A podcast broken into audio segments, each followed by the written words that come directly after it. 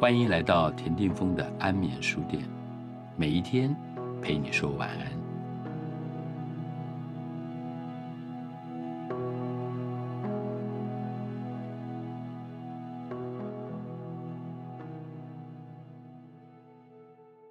合上眼的张爱玲，最后那一瞬，她看到谁？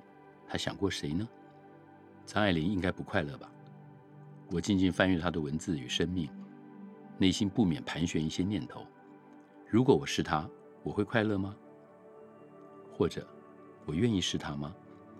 享有文坛盛名，一辈子成为文坛的偶像，终成传奇，却付出了极为不快乐的人生，是你，你愿意吗？张爱玲传奇，传奇在哪？我喜欢消去法思考。张爱玲如果一生无灾无难，单纯是一位畅销作家，她不会有传奇。张爱玲如果留在中国，共产主义下，她躲不过反右运动，她逃不开十年文革。以她的个性，她非常可能自杀，或被斗到再也写不出任何东西，直到文革结束，作品慢慢解禁。她老态龙钟了。也不会有如今的传奇。张爱玲离开中国后，如果顺利的在美国的大学任教，或者出版成功，一圆她的林语堂梦，世间会多一位张爱玲教授，或者英文作家张爱玲，她必有知名度，但很抱歉，也没有传奇了。消去法的反面是，一生忧患，离散江湖，家族恩怨，感情波折。作品经验、人生曲折，这些加总起来，构成了张爱玲这人独特且唯一的作家形貌，这才有张爱玲传奇。也许你该看看张爱玲，蔡思平著，有路出版。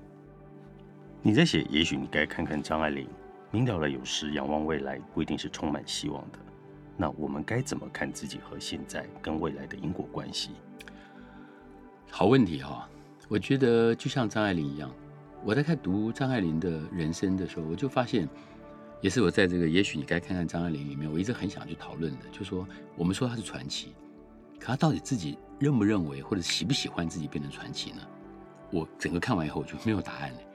这没有答案的原因，就像这个问题问的一样，因为我们都是在一个生命的轨道上一直往前走，然后那个轨道上有有这个或那个的选择，或那个或这个的不行。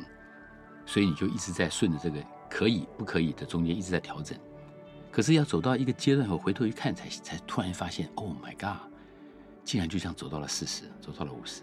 我觉得张爱玲也是这样。你看她到了香港的时候，她她还自得意满，认为说可以像上海一样靠写作为生，然后她可以用英文写作变成另外一个林语堂。但她发现她的书出来之后呢，不行，英文世界对她的反应很冷淡。他反而是到七零年代以后，才发现他的中文的这些小说在华人世界，特别是在台湾，带起了一股旋风。他的生活、生命也都得到了一个比较安定的基础。因为七十年代以后，他的版税就比较固定了，生活没有压力了。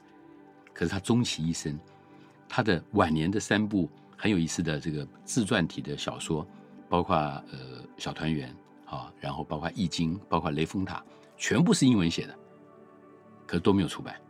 所以你可以看见他终其一生，他仰望的天空，想要成为英文世界的张爱玲，可是没想到生命非常吊诡，人生也非常吊诡，他反而是靠着华文的写作、中文的写作，在华人世界里面成为传奇。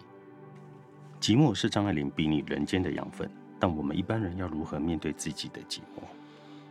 我的方式就是阅读嘛，好，然后写作嘛。那我不晓得每一个人都有应付自己寂寞的方法吧。那我自己觉得，对于张爱玲来说，当然对所有的朋友来说，不一定都要变成 像张爱玲这样嘛，也不一定都要都要说一定生命要成为一个创作者。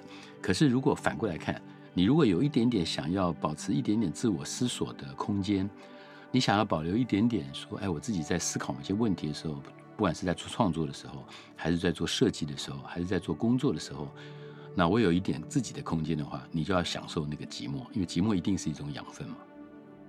只有在寂寞的状态下，你才可能泡一杯咖啡，泡一壶茶，然后拿出你要做的工作，然后静静的在那里待个两小时、三小时、四小时。那享受这样的寂寞，其实你就等于在完成自己跨越寂寞的自我实现。这是我自己越来越体会到的中年以后的心情。谢谢蔡世平。谢谢田定峰，大家晚安。